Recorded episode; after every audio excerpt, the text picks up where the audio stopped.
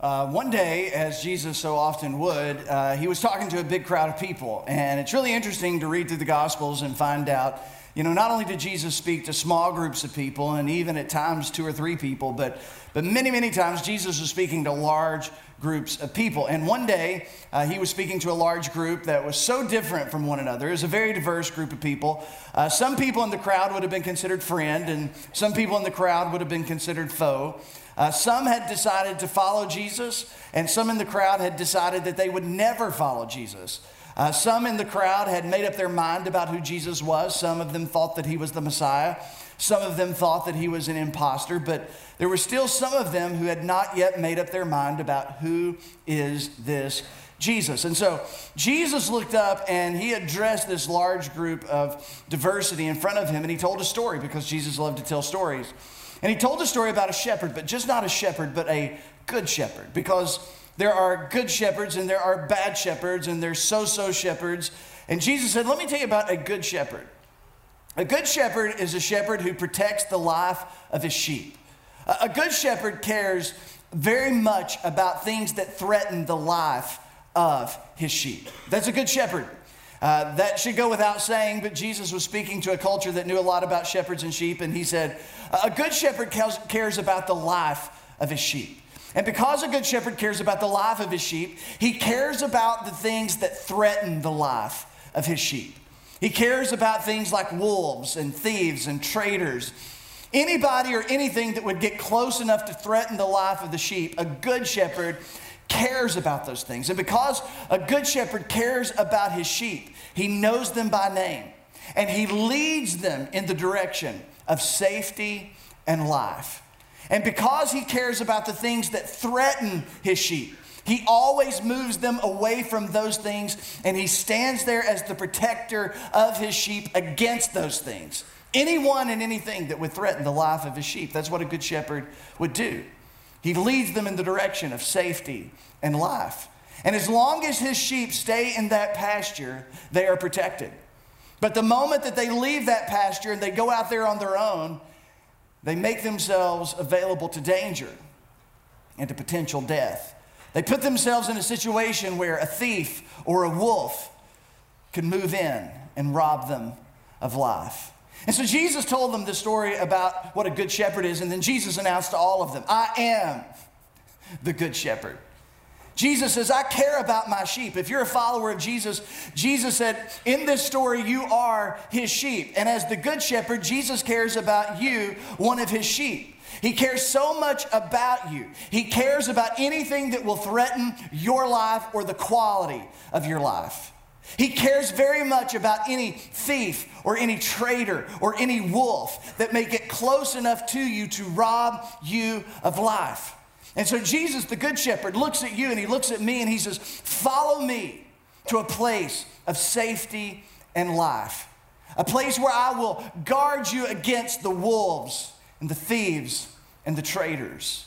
Jesus said, I am the good shepherd. And then he spoke some words that they would never forget. And these words have just been stuck on me for months in a good way. I just can't get away from these words. I, I, I use them personally uh, when I'm just reading. I think about them, and, and then I've just I've, I've, just regurgitated these words over and over to you over the last few months, and I hope that they're beginning to stick to you in a good way. But Jesus, after saying all of that about a good shepherd, he says, "The thief, the thief comes only to steal, kill, and destroy." And oftentimes, the thief, you don't even recognize him until it's too late. The wolves often are in sheep clothing, and so you get so close to the wolf, you don't even realize that you've gotten so close to the wolf that they're stealing and killing and destroying your life. Jesus said, Some of you, you have allowed the wolf in, you've allowed the thief in, and you don't even know it. You're not even aware of it. And without you even being aware of it, it's stealing and it's killing and it's destroying you. It's stealing, it's killing and destroying your marriage, your relationships. It's destroying your finances. It's destroying your faith. The thief, the wolf, the enemy comes to steal, kill, and destroy. But Jesus said, I've come that you may have life and have it to the full. Now, anytime you read in the Gospels Jesus describing himself, I think you should just pay special attention to that. I think you should just open up your Bible whenever you find Jesus saying something about himself and you should just draw a circle around it. Because I find what Jesus said about himself particularly insightful because no one knew Jesus like Jesus knew Jesus. And in his own words, Jesus said the purpose of his life was to bring you life, was to bring me life, to bring us life. Now, we say it around here all the time like this that he came to offer eternal life and a better life. He came to offer us life after death. Now, that was the version of Christianity most of us grew up with. That was the one sermon week after week. Accept Jesus so that there's life after death. Get saved so that you have life after death. Whatever you do, don't go to hell. So go get your fire insurance and do what you need to do. Get done, take communion, sign the card so that you know when you die you don't have to go to hell and that you can go to heaven when you die. That was kind of the version of Christianity. But Jesus said, Well, yes, I came to offer you life after death, but, but equal to that, I've come to offer you life before death. I just don't want you to be fixated with life after death. I want my followers to also think about living while you're alive on this side of death. Now, Jesus, interestingly enough, didn't promise an easy life in these verses. He didn't promise a life free from difficulty. He didn't promise a life free from pain or disappointment or difficulty or failure or any of the other inevitable things that life is ultimately going to throw at you and throw at you and throw at you and throw at me. Jesus didn't give us an exemption. He didn't give us a pass. He didn't give us a secret safe room to crawl into to escape the pains and the woes of life. But He did say, even in the midst of that, because that's going to happen, it's going to happen to you. It's going to happen to me. It's going to happen to all of us. But he says, even in the midst of all of that, you can have a life full of meaning. Even in the midst of that, you can have a life that is seemingly full of significance. Life that's so rich and satisfying, it rises up and it spills over into the lives of other people. I think that Jesus was talking about the type of life that changes our mood. You ever met any moody Christians? Can I get a witness?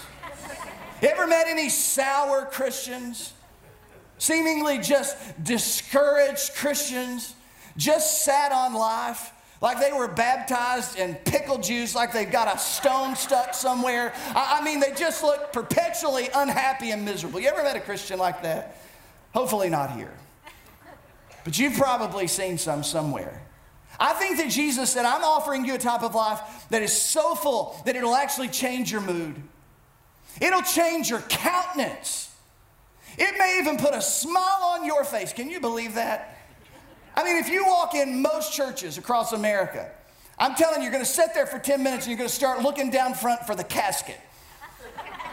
It's like, is this church or a funeral? The, the music didn't sound necessarily like a funeral, but I tell you what, the faces sure look like one. What about life so full that you begin to smile? Life so full that you begin to, to laugh. One of the most spiritual things that you may do in 2020 may be to smile more. Here's an exercise go out today, go out to eat after church, and just look at all the Christians in the restaurant. They're easy to spot. You just know them. Not a whole lot of joy for supposed carriers of good news. Not a whole lot of laughter among the beacons of hope. But what about life so full that it changes your outlook? It changes your attitude. It changes the way you feel, the way you experience life. That's the type of life Jesus said I've come to offer you. Not just life after death, but, but life right now. Life that he described like this peace, joy, hope, and love. He said a lot of things about it, but I think you can just drop it into one of those buckets. Jesus said that this type of life on this side of death that I've come to offer you is a life of peace. Jesus, Jesus said, Peace I leave with you. My peace I give to you. How many times have you found Jesus stressed out in the Gospels? How many times have you found Jesus pacing or wringing his hands? How many times do you ever find Jesus just so stressed out that he's barking at people? Right? That story where the woman comes up, touches the hem of the garment. What the heck you doing? No, it's not in there. But if it was a Christian, if it were you, or some other pastor on staff, I wouldn't understand it. Of course, if it were any of us. Jesus said, My peace I give to you. I don't want your heart to be troubled. I want you to have calmness of mind, calmness of heart. I, I don't want you ruffled by, by worry. I, I don't want your mind clouded by sin and guilt and failure. I don't want you to be disturbed by fear. I've come to offer you peace. Well, that's living there. What would you give for some peace? Well, Jesus said, I gave everything so that you can have peace. He said, joy. He said, These things I've taught you so that you may have my joy. You know why I think Jesus was loved by children? Because he was in a good mood and he was a happy guy. Children don't typically like sourpusses. They, they just don't. I had somebody tell me once upon a time in my family, I just can't picture Jesus smiling. And I thought to myself, now it makes so much sense. this version of faith, it makes so much sense to me now. We're talking about Jesus who had so much joy that people wanted to be close to him. He says, I want your joy to be full. Joy that you know that God knows your circumstance, God's in control of it. You're grateful that God can take bad and He can work it for good. Joy that comes from that type of gratitude. That you realize how good God's been in your life, how good God's been to your family, how God's grace has sustained you up to this moment. And man, it, it just brings you joy. You're just, you're just happy. It puts a smile on your face. You laugh some. Maybe the most spiritual thing some of you do this year is laugh. Because Jesus said, I've come that you may have joy. You don't have to forfeit fun to follow Jesus. I wish someone would have told me that years ago. I was presented a, a version of Jesus that seemed so unfun, so weird. You know, that Pantene hair commercial, Jesus, perfect feathered hair with the very suspicious smile, goofy smile, not a genuine smile. You know what I'm talking about? Just a version of Jesus that really didn't appeal. But you read through the Gospels and you find Jesus who really does bring joy and peace, who brings hope, who says, you know what? There's not all to this life. There's, there is life beyond this life. And so don't get hung up on this stuff because it's all going to be made right one day. And he says, love, this love thing. You know, you love people in such a way you forgive them. They do you wrong. Hey, you don't even need an apology. You just let it go. You don't go through life keeping a score. And you develop an unwritten, unspoken hierarchy of people because, you know, they did this and they didn't do that and they did this and they didn't do that. And you've just got it all figured out, this value system of who is who and where they fit in. You know what life is like when you live life with no score? It's good. It's good. You, you don't, you don't show up and go through the grocery store and see them on the other end of the aisle and like, oh, you don't have to change service at the church because you looked up at the 11:30 and you saw him. Not that that's ever happened here.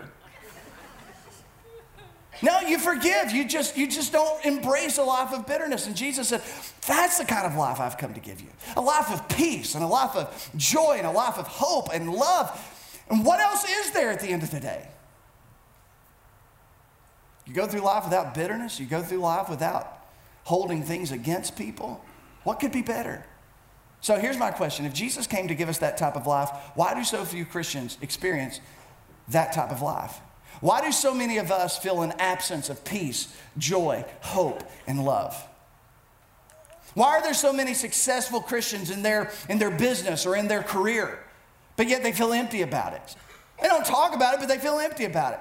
Why is it that so many Christians, they're, they're burning the candle at both ends, they're so busy, they're in motion all the time, but they secretly suspect that they're not really accomplishing much. They're not really accomplishing anything worthwhile. Why is that? I think it's why we've been talking about it's a lack of purpose. Purpose is what brings life to you and to me. Purpose is life giving. And when you live life with purpose, you realize that everything you are and everything you have is just a means to an end. And when you become a means to an end, every part of your life begins to have meaning. There's nothing that will bring you more life, more joy, more peace, more hope, more love than living your purpose out. I'll never forget, uh, I accidentally got into ministry. Say, Pastor, how did you get into the ministry? How did you become a professional pastor? I'm a total accident. And that explains much, I'm sure. But I didn't set out for this career. I, I, didn't, you know, wake up one day and say, you know what, I just want to be a pastor. That's just what I want to do. No, I, I kind of stumbled into ministry unintentionally. Uh, I can remember, you know, when I said I'm in, I, I, I put my yes on the table. I believe that I am a part of the local church. I have a part to play. And I believe that the church is at its best when every part plays its part. So I want to play my part so the local church can be at its very best. I want to be that person. So I'm in, I'm in, I'm in. My yes is on the table. And I remember when I did that. I remember during the summer, I would go up to the church and I would knock on the church office door and I, I, would go in there and I would look at Brother Ed. I really actually think Brother was his first name because that's all they ever called him. I think his last name was Ed, Brother Ed. And, and so I, I just knew him as Brother Ed. Mr. Ed, hey, uh, can, can I ask you, what can I do? I, I just, I have some free time. Um, is there anything I can do here at the church to help? And he said, well, look these envelopes. And I said, well, okay, I'll lick them for the glory of God. And, and I'd been taught Colossians 3.23 that whatever you do, do it for the glory of God. And so I'm telling you, I licked for the glory of God. I mean, nobody had ever licked an envelope like that before. All of heaven, I'm sure, were cheering. And then I stumbled into, you know, they said, Would you mind to write a card?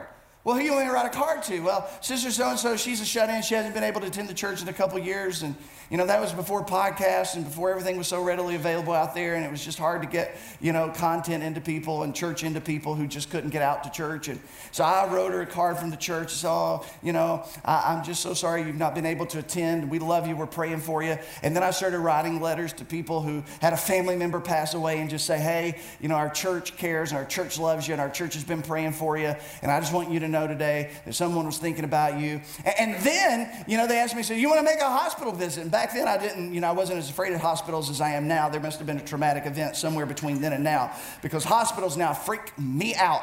And, and so I would wake up at 4 a.m. 4 a.m. Nobody ever trained me for this. There wasn't a class on this. I didn't sign a card for this. I just asked, hey, my yes is on the table. I'm in. What, I believe this is worthwhile. I, I want to see the church do what the church can do, and I believe I'm a part and I have a part to play. And they said, well, so and so's having surgery at UT Hospital, so you know surgery starts at like 6:30, so you know you probably need to get up about four, drive over there, and so that's what I did. Got up at four. I drove over to UT, walked back there, said I'm from you know Mr. So and so's church, and I'm here to meet with him before the surgery. Ah, nobody taught me anything. I'm faking it. I mean, I am just bootlegging prayer. That's what I'm doing. I, I, I didn't have a license. I, I, wasn't trained for this. And so I went back there and said, so and so, I'm from the church. And I, just wanted to come and see if I could pray with you before you had surgery. And I grabbed his hand, pray with him. And I did that. And, you know, I just kept volunteering. And then I volunteered for student ministry. And somebody said, hey, we need somebody to, to drive a van on Wednesday night, to, to have a church bus. And I said, okay, I want to do that. I, I, I, believe this is important. So I started going to the local housing projects and I would pick up a group of middle school students and high school students and, and I would take them to student meeting. And after student meeting was over, uh, I, I, would take them to Dairy Queen and buy them a cheeseburger and buy them a milkshake and just sit there and talk to them. And I'm telling you, you think I'm overblowing it. You think I'm just being over dramatic. I had never felt more alive in my entire life. There was something that was different from licking an envelope to making a visit to serving in a student ministry to go drive a van to bring some kids who couldn't get there otherwise. I'd never felt more alive. I'd been involved in so many wonderful things. I'd had a great childhood. I'd had lots of great experiences. But I'm telling you, when I got in lockstep with purpose, I came alive and I got addicted to it. Then somebody said, Hey, we're going to go knock on doors in the evenings. Would you like to go? Well, sure. And that was before the days when you knock on people's door, they're like, mm. People would actually open the door. So I remember we go to we go to subdivisions and we would go to housing projects. And one day I was at this housing project and I was knocking on doors and this lady, she was in her 70s. Uh, she opened the door and I said, "Hey, ma'am, I'm from such and such church, and uh, I just uh, love to invite you sometime." And you know, blah blah blah. And boy, she was really mad and she wasn't happy. And, and, but I just kept going back. And finally, one day she came out and sat with me on her little front porch of her little apartment there at the housing project. And I remember she just told me, she, I'm, I'm not a Christian. I don't want to be a Christian.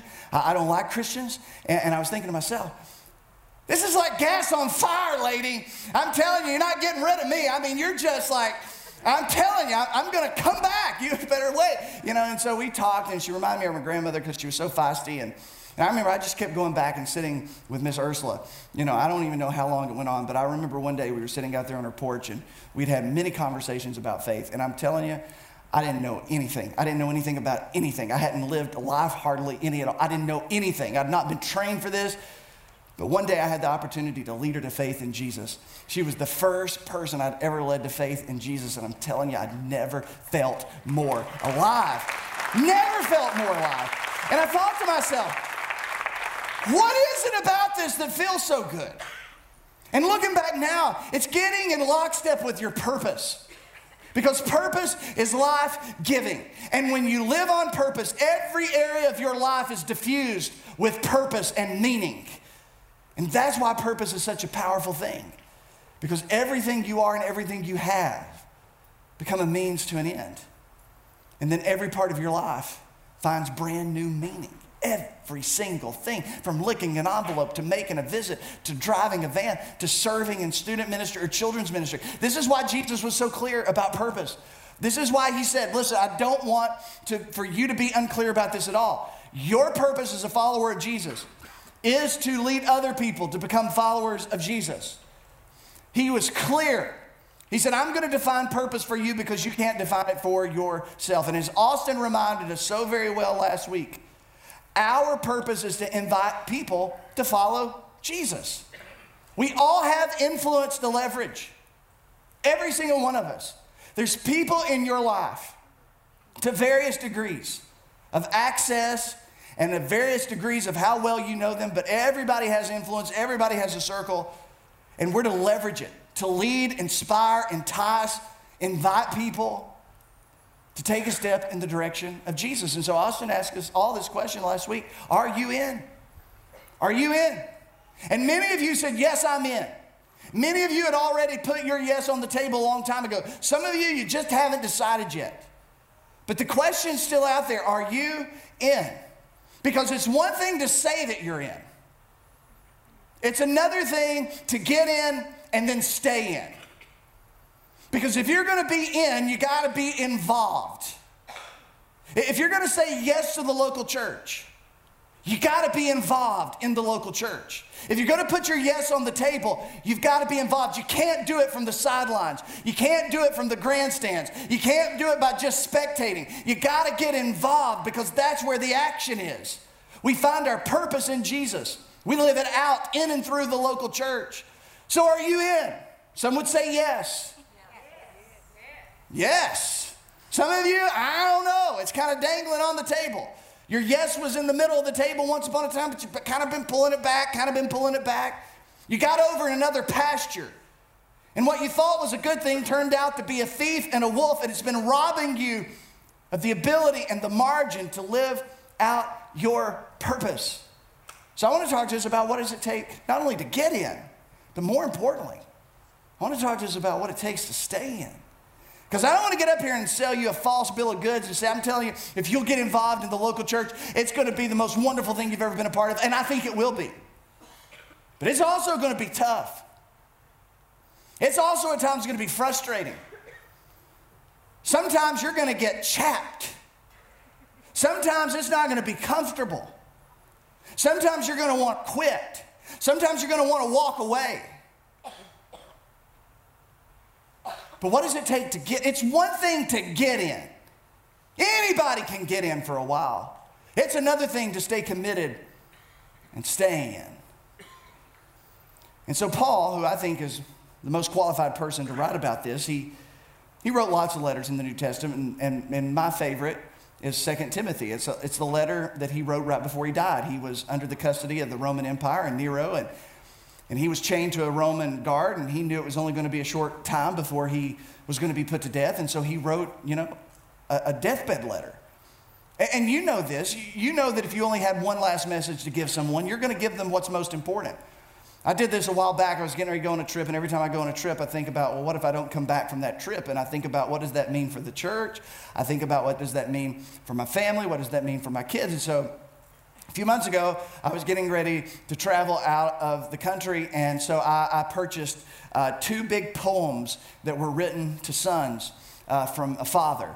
And so I, I bought two of them, and, and on the back of those canvas poems, I wrote each of my sons a letter. And I sat down and I just thought through it and I prayed through it. And I said, if this is the last thing that I ever get to say to them, what is it that I want to say to my sons? What do I want to write? What, what is it that I want to communicate? What, what do I want to say about what's most important? What's, what's most hot on my heart and what I'm passionate about for them and for their life? And so I did. I sit down and I wrote this long letter on that big canvas to both of them.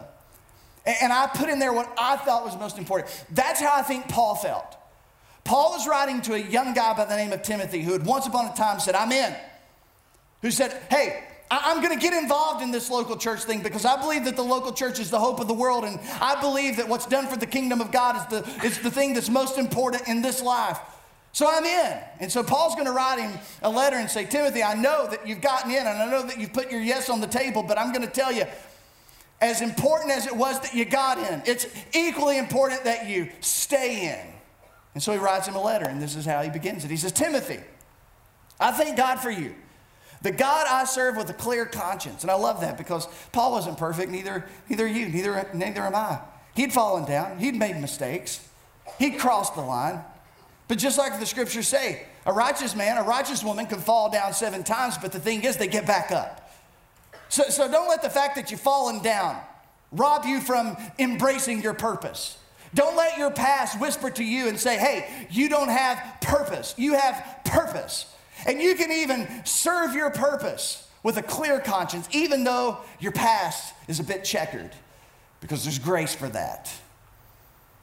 And God's grace is greater than anything in your past and anything in my past. And He says, So I'm doing this with a clear conscience because I've never let anything lead me away from the purpose that Jesus has spoken over my life. He says, just as my ancestors did, and I love this.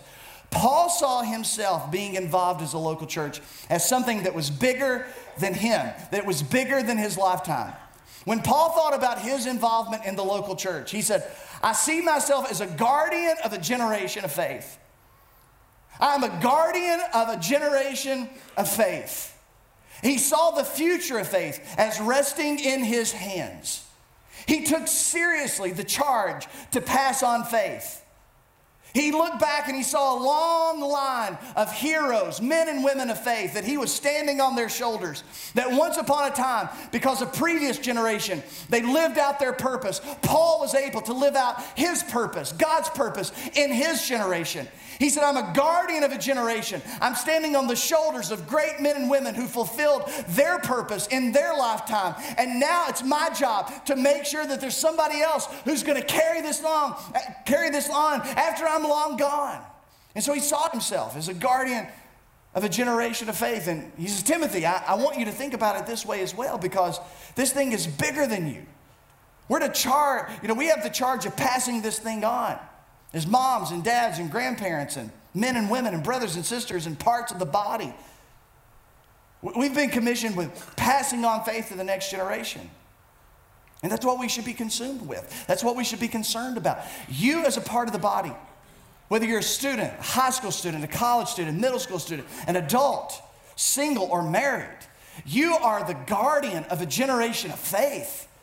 This thing called the local church, it's bigger than you. It's bigger than the type of music you like or don't like. It's bigger than where you like to sit at in church. It's bigger than your preferences. It's bigger than anything else. We are guardians of a generation of faith. And Paul says, This is the big leagues. This is important. This is a big deal. This is bigger than just taking out a pen and writing down some notes about three ways to have a better life. Bigger than that. Nothing wrong with that, but bigger than that. It's bigger than just coming to a church that you love the music and you love the lights and you love the sound and you love the people. Bigger than that. You're a guardian of a generation of faith, every single one of you. A guardian of a generation of faith. Around here at the creek, I'm telling you, we've always put great emphasis on the next generation. And when I look to the next generation, I'm telling you, the, next generation is bright. There are some incredible children that go to this church. There are some incredible middle school and high school students and college students that go to this church. And I'm telling you, as a pastor, I feel like it's just not my job to think about this generation, but it's my job to think about the next generation. And it's my job to think about the generation when I'm not going to be here and when you're not going to be here, but somebody's going to be here if we do our job. Somebody will be standing in our place, somebody will stand on our shoulders. I was looking at the boys of the day, all four of us were having dinner or lunch, and I was just kind of joking around. And I said, okay, boys, I just want to know which one of y'all are going to take over for dad? Which, which one of y'all are going to pastor the creek one day? And they looked at each other, and you never know how they're going to answer that question. I've asked it before, and it wasn't the greatest response. But that time they looked at each other and they said, We both are. I was thinking, oh, Cain and Abel thing, I don't know. Last week, Grayson got stitches because his brother threw a rock at him. I, and, and, and Shepard said, Well, hold on, Dad. Obviously, I'm going to preach. Okay, obviously, sure. And, and, and Grayson said, Well, I'm going to be like Zach. I'm just going to stand there and sing. Because obviously, that's all Zach does, is just stand there and sing. And so it seems like a pretty good gig to him. And so they said, That's, that's what we're going to do. I'm telling you, the next generation, the next generation of faith, it rests in our hands. And Paul says, we're all standing on somebody's shoulders, and one day somebody's going to stand on yours if you do your part. Because you're a guardian of a generation. He says, he goes on, he says, through the power of the Holy Spirit who lives within us, carefully guard the precious truth that has been entrusted to you. He says, someone put in your hands the valuable thing of truth and faith and the message of Jesus. You've been entrusted with the message, you've been entrusted with the truth, and it matters what you do with it. It matters what you do with it. Timothy, you've been entrusted with this. It was handed to me. I'm getting ready to die. I'm going to hand it to you. And then one day, you're going to hand it on, and we're going to keep on pushing faith. We're going to keep on expanding the kingdom of God. This is how it works. This is what it means to be involved in the local church. This is what it means to live and walk and breathe and drip purpose. This is what it looks like. He says, So, this is how I need you to think about this, Timothy. Don't take it lightly. It's not a light thing to be part of the local church. It's a big deal. It's bigger than you, it's bigger than me. We are the gatekeepers of our generation. So he says, Timothy, my dear son, be strong. Everybody say, be strong. Be strong, be strong through the grace that God gives you in Christ Jesus. And here's what Paul's saying to be involved in the local church, to get involved and to stay involved in the local church, it's not for the weak. Keep in mind that Paul's writing from prison. He says, Timothy, you got to be strong to stay involved. If you're, if you're going to live on purpose, if you're going to live for a purpose, if you're going to be part of the church and play your part, you got to be strong. Because if you're weak in your mind, if you're weak in your heart, if you're super sensitive, if you're easy to offend, if you like to quit things halfway through and go home, if you like to pout, if you like to find things and just get upset about it so that you have a reason to quit, Hey, you're going to have to chuck that at the door, sir. You're going to have to leave that outside, man, because you can't stay in if you give in to those things. If that's you. How many Christians do you know that has pointed at somebody, someone, some man, some sir, and said, you know what? That's the reason I don't do it anymore. That's the reason I'm not involved. That's the reason I quit. There's no person you will ever meet that is more valuable than the purpose that God has spoken over your life. And don't cop out by pointing at somebody and say, I would be involved. I would say yes. I'd put my yes in. I'd be in, all in, if it wasn't for. He said, No, no, no. That won't work. You got to be strong. You, you, can't, you can't just have just a, you know, a, a fluid spine. That sometimes you can stand up and then sometimes you just melt. You, no, he says you got to be strong. You got to be a man. You got to be a woman. You got to act like a baby. Timothy's reading this, man. Wow. And if anybody could say this, Paul said this. Paul could say it. He'd been stoned multiple times, left for dead, ran out of town, hated by people, misrepresented by people. He said, Timothy, let me tell you, sometimes this thing's not easy. Now, we're spoiled in 21st century America. We have such freedom by the grace of God to, to live out our Christian faith in, in most instances. That around the world, there, there's a price to pay in many parts of the world to follow Jesus. And that's just not a reality for a lot of us. And it's really just the unexplainable grace of God of why it is the way it is. So why not use this opportunity? Why not fulfill this responsibility? He says, You got to be strong. He says, You have heard me teach these things that have been confirmed by many reliable witnesses. Now, Timothy, teach these truths to other trustworthy people who will be able to pass them on to others. Again, you got to pass this on. Mom, dad, you got to pass it on. Grandma, grandpa, pass it on. Aunt, uncle, pass it on. And even if you don't have children, if you're a part of the local church, you are a part of helping to pass it on, to help pass on faith to the next generation. So then, Paul, he's going to give us some pictures of what it looks like to stay in or what it's going to require of us to stay in. After we put our yes on the table, he says, Endure suffering along with me as a good soldier of Christ Jesus. He says, Soldiers, don't get tied up in the affairs of civilian life, for then they cannot please the officer who enlisted them. And then he says, and athletes, some of you are athletes, you should, you should get this, cannot win the prize unless they follow the rules. And then he says, and a hardworking farmer, Hardworking farmers should be the first to enjoy the fruit of their labor. It's like, what is he saying? Well, then Paul says this think. It's a novel concept. Think. Think about that. Let it sit there, let it marinate. Think about what I'm saying. And the Lord will give you understanding to these things. He said, Timothy, if you're going to stay in, if you're going to put your yes on the table and say, I'm in, I'm a part of the church, I have a part to play. I'm going to live my purpose out because I want to feel life on this side of death. He said, let me tell you what it's going to require. It's going to require the mentality, the attitude of a soldier, an athlete, and a farmer. Now, it, it's, you, you, could, you could drill down on this, unpack this forever, but I just want to give you some of the highlights. Because he said, if you're going to stay in, you're going to, you're going to have to learn something from each of those.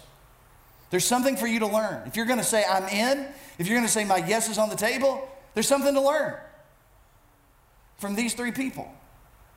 To follow Jesus and to live out his purpose requires the commitment, the mentality of a soldier, an athlete, and a farmer. The first person he talks about is the soldier, right? We all, we all understand what a soldier is. And so, Paul, with, with, the idea, with the image, with the picture of what a soldier is like, and, and all the greatness and all the good that he's lifting out of this analogy. He says, listen again what he says. He says, endure. Endure suffering along with me as a good soldier of Christ Jesus. Let's all, at all of our churches, let's just read that out loud together. Endure suffering along with me as a good soldier of Christ Jesus. And then he goes on, he says, Soldiers, don't get tied up in the affairs of civilian life. Soldiers go off to war, and at the beginning of the war, everybody's thinking about it. It's on the news. But if the war drags on long enough, guess what? People go back to their normal lives. They get caught up in the normal affairs of their life and of this culture. But over across in another land, another territory, soldiers are fighting and defending freedom. They don't have time to get caught up in the things that people back home are caught up in because they're involved in a fight. He says, For then they cannot please the officer who enlisted them. Now, I think that Paul's making a lot of points, but here's some of the things I think he's saying. You don't decide to be a soldier, you become a soldier. You just can't say one day, you know what, I'm a soldier. No, you become a soldier. Some of you are Marines. Some of you know Marines. You've got them in your family. Some of you know you have a friend that's a Marine. Marines have a saying: you don't join the Marines, you become a Marine. Marines go through this, you know, just like all of our military personnel, they go through a time of preparation and training, and it's hard and it's difficult and it's meant to be that way on purpose. But Marines go through what they call the crucible, and it's 54 hours long, it's 48 miles long, they wear 45 pounds of gear. They have 36 problem solving stations and 29 team building exercises all along this journey, all on six hours of sleep. And once they finish it, for those who finish the crucible, they are greeted for the first time as Marines. They didn't join the Marines, they became a Marine. And I think Paul's saying, listen, Timothy, you're just not going to decide that you are who you need to be. You're going to become who you need to be. Soldiers prepare, they train, they condition, they do know what's necessary. Why? Because they believe the cause is worth it. Remember when David showed up and everybody in Israel, and Saul included, they're looking over there at Goliath and they're all terrified and they're all shaking and they're all wringing their hands, wondering what to do. And Goliath steps out and he's cursing God and he's cursing Israel. And David shows up and listens and says, Why are you people just standing here? Why are you doing that? Is there not a cause? What happened after 9 11 in our country?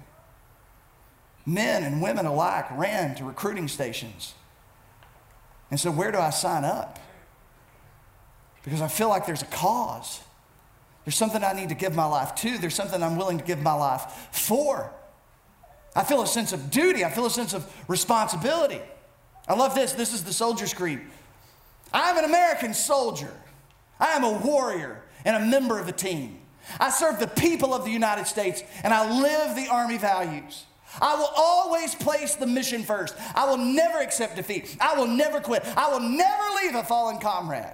I am disciplined, physically, mentally tough, trained and proficient in my warrior tasks and drills. I always maintain my arms, my equipment, and myself. I am an expert, and I am a professional. I stand ready to deploy, engage, and destroy the enemies of the United States in close combat. I am a guardian of freedom and the American way of life. I am an American soldier. That doesn't fire you up. That doesn't give you chills. Your chiller's broke. Imagine believing in something with that much fervency, that much passion, that much commitment to say, the cause is worth my life. If that's the way a soldier feels about his country, and God bless the USA, how much more should Jesus followers feel about the cause that our Heavenly Father has spoken over our lives? How much more should we be committed to what we've been called into? How much should we be willing not to play games, but to stand our post, wear our responsibility, do what we're called to do, play our part? That's what Paul's talking about. You got a post to stand. You got responsibility to fulfill. You got a part to play. There's a cause. How can some of you just stand around and not do anything? Paul would say.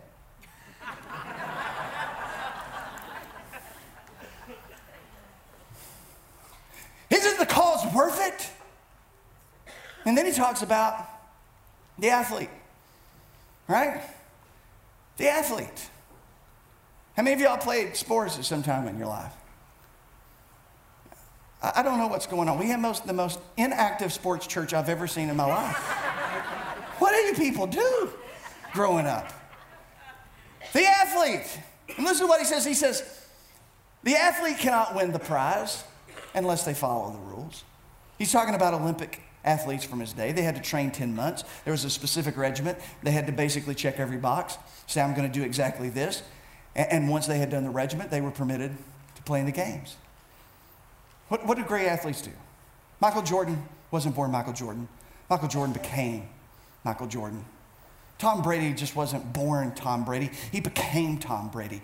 The greatest athletes of our generation and generations gone past, they just didn't show up and they just weren't who they were at their prime just because they walked in one day or stepped onto the field one day and bam, there it was.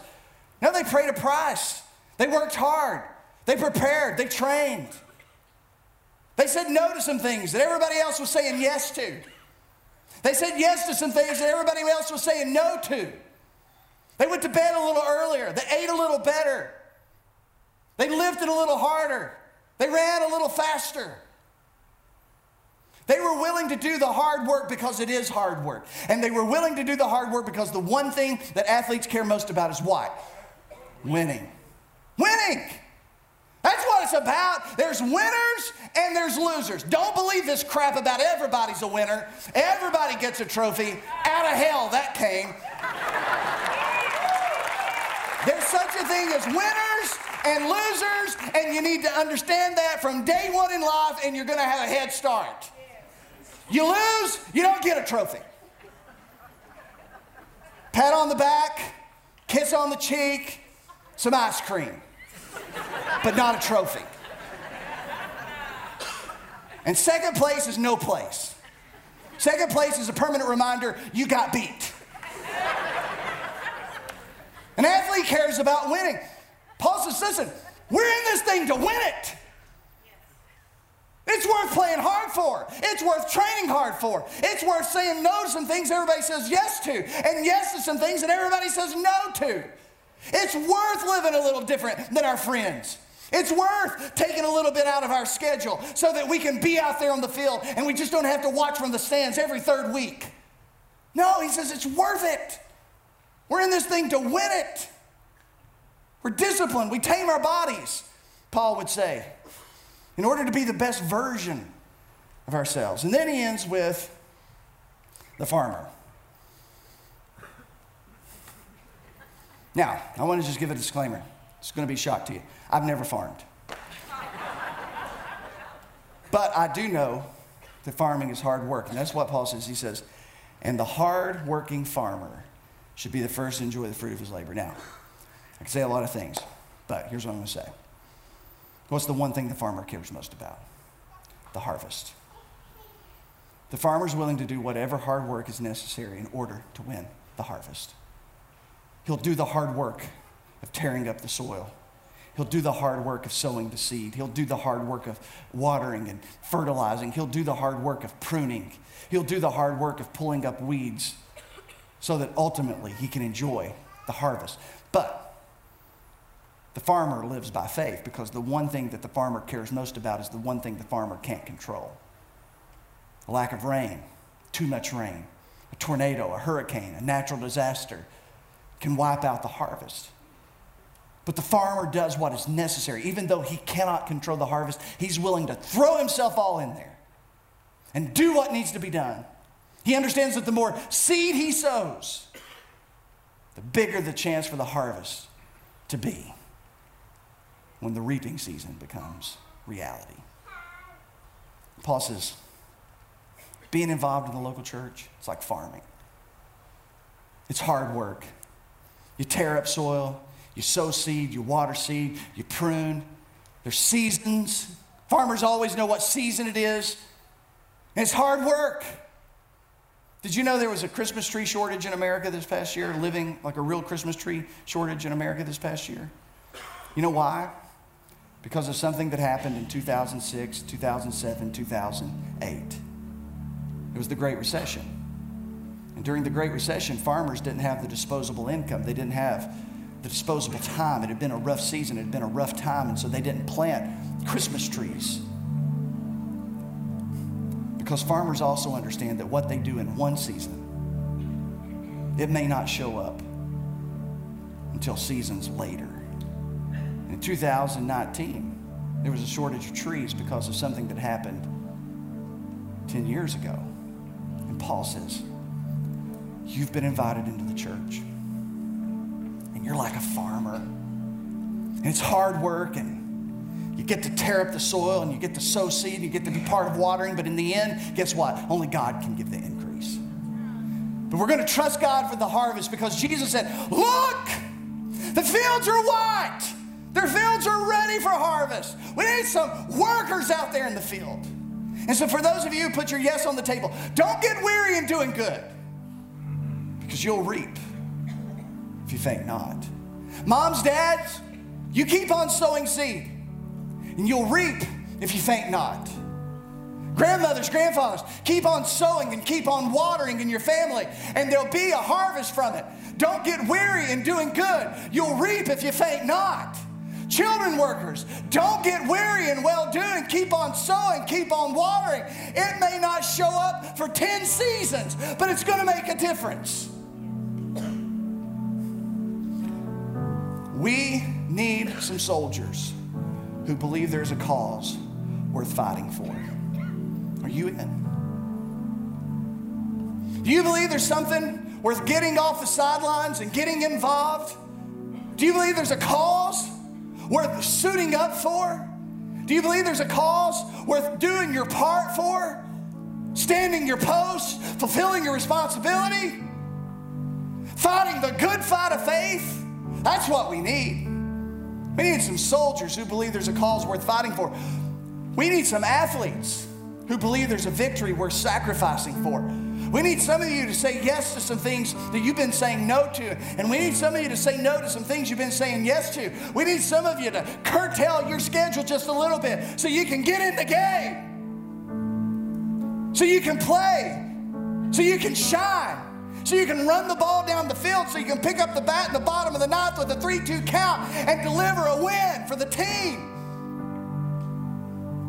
You're willing to do what's necessary to get in there and to play and win because you believe it's worth it. And we need some farmers who believe there's a harvest worth laboring for.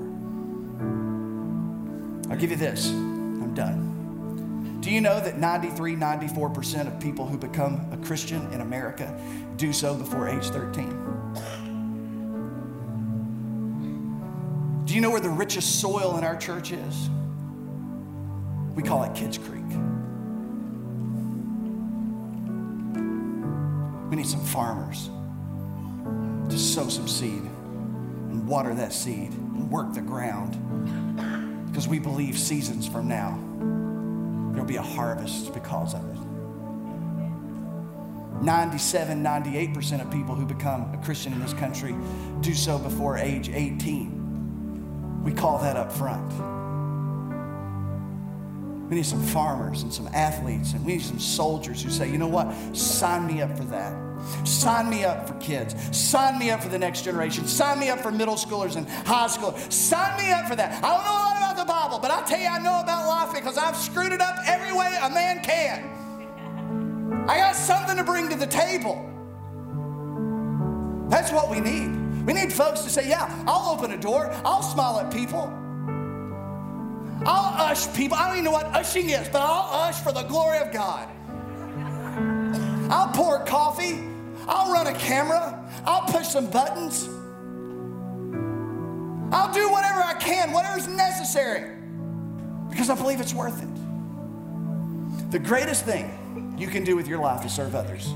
And the greatest place to serve others is in and through the local church. So, are you? Will you put your yes on the table? Will you get involved? Will you find a place to get involved? Will you find a place to play your part? Because there's a part that you can play. Holy Spirit, speak into our hearts. Take that light like you can and shine into the cracks and the crevices. Show us where we need to put our yes on the table at. Show us how that we can move to a place of involvement in the local church. And it may be opening an envelope, and it may be licking an envelope, or it may be rocking a baby. It may be teaching a small child a story about Jesus. It may be sitting with a group of middle school and high schoolers on Wednesday night, just listening. Maybe greeting. It may be behind the camera. It may be pushing a button. God, show us where we can get involved. Show us what we can do. May we put our yes on the table. And I think we'll never feel more alive than when we get lockstep with purpose. With our heads bowed and our eyes closed for just a moment, let's just sit and ask the Holy Spirit to speak to you. Ask the Holy Spirit to show you where maybe you aren't involved and where you could be, and maybe perhaps where you should be. God, speak to us in this moment.